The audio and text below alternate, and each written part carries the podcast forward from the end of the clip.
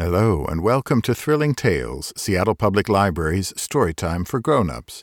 I'm your librarian reader, David Wright. Today we continue that grand old Victorian tradition of gathering around the Yule log to listen to haunting tales with a short, sharp shocker from 1868. And now, The Ghost's Summons by Ada Buisson. Wanted, sir. A patient. It was in the early days of my professional career when patients were scarce and fees scarcer, and though I was in the act of sitting down to my chop, and had promised myself a glass of steaming punch afterwards in honor of the Christmas season, I hurried instantly into my surgery. I entered briskly, but no sooner did I catch sight of the figure standing, leaning against the counter, than I started back with a strange feeling of horror, which for the life of me I could not comprehend. Never shall I forget the ghastliness of that face, the white horror stamped upon every feature, the agony which seemed to sink the very eyes beneath the contracted brows. It was awful to me to behold, accustomed as I was to scenes of terror. You seek advice? I began, with some hesitation. No, I am not ill. You require, then. Hush! he interrupted, approaching more nearly, and dropped his already low murmur to a mere whisper. I believe you are not rich? Would you be willing to earn a thousand pounds? A thousand pounds! His words seemed to burn my very ears. I should be thankful if I could do so honestly, I replied with dignity. What is the service required of me? A peculiar look of intense horror passed over the white face before me, but the blue black lips answered firmly, To attend a deathbed. A thousand pounds? To attend a deathbed? Where am I to go, then? Whose is it? Mine. The voice in which this was said sounded so hollow and distant that involuntarily I shrank back. Yours? What nonsense! You're not a dying man. You are pale, but you appear perfectly healthy. You. Hush! he interrupted. I know all this. You cannot be more convinced of my physical health than I am myself, yet I know that before the clock tolls the first hour after midnight, I shall be a dead man. But. He shuddered slightly, but stretching out his hand commandingly, motioned me to be silent. I am but too well informed of what I affirm, he said quietly. I have received a mysterious summons from the dead. No mortal aid can avail me. I am as doomed as the wretch on whom the judge has passed sentence. I do not come either to seek your advice or to argue the matter with you, but simply to buy your services. I offer you a thousand pounds to pass the night in my chamber and witness the scene which takes place. The sum may appear to you extravagant, but I have no further need to count the cost of any gratification, and the spectacle you will have to witness is no common sight of horror. The words, strange as they were, were spoken calmly enough but as the last sentence dropped slowly from the livid lips, an expression of such wild horror again passed over the stranger's face that, in spite of the immense fee, I hesitated to answer. You fear to trust to the promise of a dead man. See here, and be convinced, he exclaimed eagerly, and the next instant on the counter between us lay a parchment document and following the indication of that white, muscular hand, I read the words, And to Mr. Frederick Keed of 14 High Street, Alton, I bequeath the sum of one thousand pounds for certain services rendered to me. I've had that will drawn up within the last twenty-four hours, and I signed it an hour ago in the presence of competent witnesses. I am prepared, you see. Now, do you accept my offer? or not? My answer was to walk across the room and take down my hat, and then lock the door of the surgery communicating with the house. It was a dark, icy cold night, and somehow the courage and determination which the sight of my own name in connection with a thousand pounds had given me flagged considerably as I found myself hurried along through the silent darkness by a man whose deathbed I was about to attend. He was grimly silent, but as his hand touched mine, in spite of the frost, it felt like a burning coal. On we went, tramp, tramp through the snow, on, on, till even I grew weary, and at length on my appalled ear struck the chimes of a church clock, whilst close at hand I distinguished the snowy hillocks of a churchyard. Heavens! Was this awful scene of which I was to be the witness to take place veritably amongst the dead?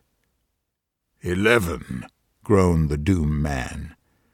Gracious God! But two hours more, and that ghostly messenger will bring the summons. Come, come, for mercy's sake, let us hasten.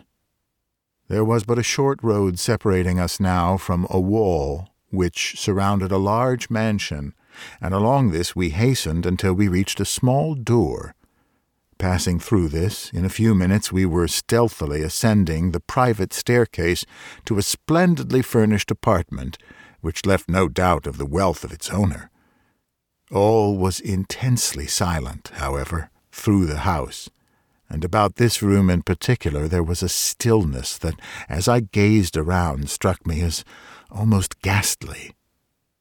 My companion glanced at the clock on the mantel shelf and sank into a large chair by the side of the fire with a shudder. Only an hour and a half longer, he muttered. Great heaven! I thought I had more fortitude. This horror unmans me. Then, in a fiercer tone and clutching my arm, he added, You mock me. You think me mad. But wait till you see. Wait till you see. I put my hand on his wrist for there was now a fever in his sunken eyes which checked the superstitious chill which had been gathering over me, and made me hope that after all my first suspicion was correct, and that my patient was but the victim of some fearful hallucination. Mock you? I answered soothingly. Far from it. I sympathize intensely with you, and would do much to aid you. You require sleep. Lie down and leave me to watch. He groaned, but rose and began throwing off his clothes, and, watching my opportunity, I slipped a sleeping powder which I had managed to put in my pocket before leaving the surgery into the tumbler of claret that stood beside him. The more I saw, the more I felt convinced that it was the nervous system of my patient which required my attention, and it was with sincere satisfaction I saw him drink the wine and then stretch himself on the luxurious bed. thought I, as the clock struck twelve, and instead of a groan, the deep breathing of the sleeper sounded through the room. You won't receive any summons tonight, and I may make myself comfortable. Noiselessly, therefore, I replenished the fire, poured myself out a large glass of wine, and drawing the curtain so that the firelight should not disturb the sleeper, I put myself in a position to follow his example. How long I slept I know not, but suddenly I aroused with a start, and as ghostly a thrill of horror as ever I remember to have felt in my life. Something, what I knew not, seemed near something nameless, but unutterably awful. I gazed round. The fire emitted a faint blue glow, just sufficient to enable me to see that the room was exactly the same as when I fell asleep, but that the long hand of the clock wanted but five minutes of the mysterious hour which was to be the death moment of the summoned man. Was there anything in it, then? Any truth in the strange story he had told? The silence was intense. I could not even hear a breath from the bed, and I was about to rise and approach when again that awful horror seized me. And at the same moment my eye fell upon the mirror opposite the door, and I saw. Great heaven! That awful shape, that ghastly mockery of what had been humanity. Was it really a messenger from the buried, quiet dead? It stood there, invisible death clothes, but the awful face was ghastly with corruption, and the sunken eyes gleamed forth a green glassy glare, which seemed a veritable blast from the infernal fires below. To move or utter a sound in that hideous presence was impossible, and like a statue I sat and saw that horrid shape move slowly towards the bed. What was the awful scene enacted there, I know not. I heard nothing except a low, stifled, agonized groan, and I saw the shadow of that ghastly messenger bending over the bed. Whether it was some dreadful but wordless sentence its breathless lips conveyed as it stood there, I know not. But for an instant the shadow of a claw like hand, from which the third finger was missing, appeared extended over the doomed man's head, and then, as the clock struck one clear silvery stroke, it fell, and a wild shriek rang through the room, a death shriek. I'm not given to fainting, but I certainly confess that the next ten minutes of my existence was a cold blank. And even when I did manage to stagger to my feet, I gazed round, vainly endeavouring to understand the chilly horror which still possessed me. Thank God the room was rid of that awful presence. I saw that, so gulping down some wine, I lighted a wax taper and staggered towards the bed. Oh, how I prayed that after all I might have been dreaming, and that my own excited imagination had but conjured up some hideous memory of the dissecting room. But one glance was sufficient to answer that. No, the summons had indeed been given, and answered. I flashed the light over the dead face, swollen, convulsed still with the death agony, but suddenly I shrank back. Even as I gazed, the expression of the face seemed to change. The blackness faded into a deathly whiteness. The convulsed features relaxed. And even as if the victim of that dread apparition still lived, a sad, solemn smile stole over the pale lips. I was intensely horrified, but still I retained sufficient self consciousness to be struck professionally by such a phenomenon. Surely there was something more than supernatural agency in all this. Again I scrutinized the dead face and even the throat and chest, but with the exception of a tiny pimple on one temple beneath a cluster of hair, not a mark appeared. To look at the corpse, one would have believed that this man had indeed died by the visitation of God, peacefully, whilst sleeping. How long I stood there I know not, but time enough to gather my scattered senses and to reflect that, all things considered, my own position would be very unpleasant if I was found thus unexpectedly in the room of the mysteriously dead man. So, as noiselessly as I could, I made my way out of the house. No one met me on the private staircase, the little door opening into the road was easily unfastened, and thankful indeed was I to feel again the fresh wintry air as I hurried along the road by the churchyard. There was a magnificent funeral soon in that church, and it was said that the young widow of the buried man was inconsolable. And then rumours got abroad of a horrible apparition which had been seen on the night of the death, and it was whispered the young widow was terrified and insisted upon leaving her splendid mansion. I was too mystified with the whole affair to risk my reputation by saying what I knew, and I should have allowed my share in it to remain forever buried in oblivion had I not suddenly heard that the widow, objecting to many of the legacies in the last will of her husband, intended to dispute it on the score of insanity.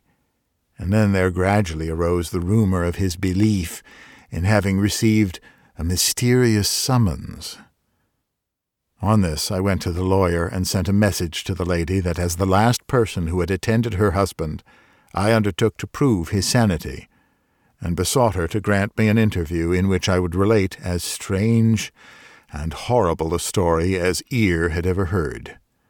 The same evening I received an invitation to go to the mansion. I was ushered immediately into a splendid room, and there, standing before the fire, was the most dazzlingly beautiful young creature I've ever seen. She was very small, but exquisitely made. Had it not been for the dignity of her carriage, I should have believed her a mere child. With a stately bow she advanced, but did not speak. I come on a strange and painful errand, I began, and then I started for I happened to glance full into her eyes, and from them down to the small right hand grasping the chair. The wedding ring was on that hand. I conclude you are the Mr. Keed who requested permission to tell me some absurd ghost story, and whom my late husband mentions here. And as she spoke, she stretched out her left hand towards something. But what, I knew not, for my eyes were fixed on that hand. Horror! White and delicate it might be, but it was shaped like a claw, and the third finger was missing. One sentence was enough after that. Madam, all I can tell you is that the ghost who summoned your husband was marked by a singular deformity. The third finger of the left hand was missing, I said sternly.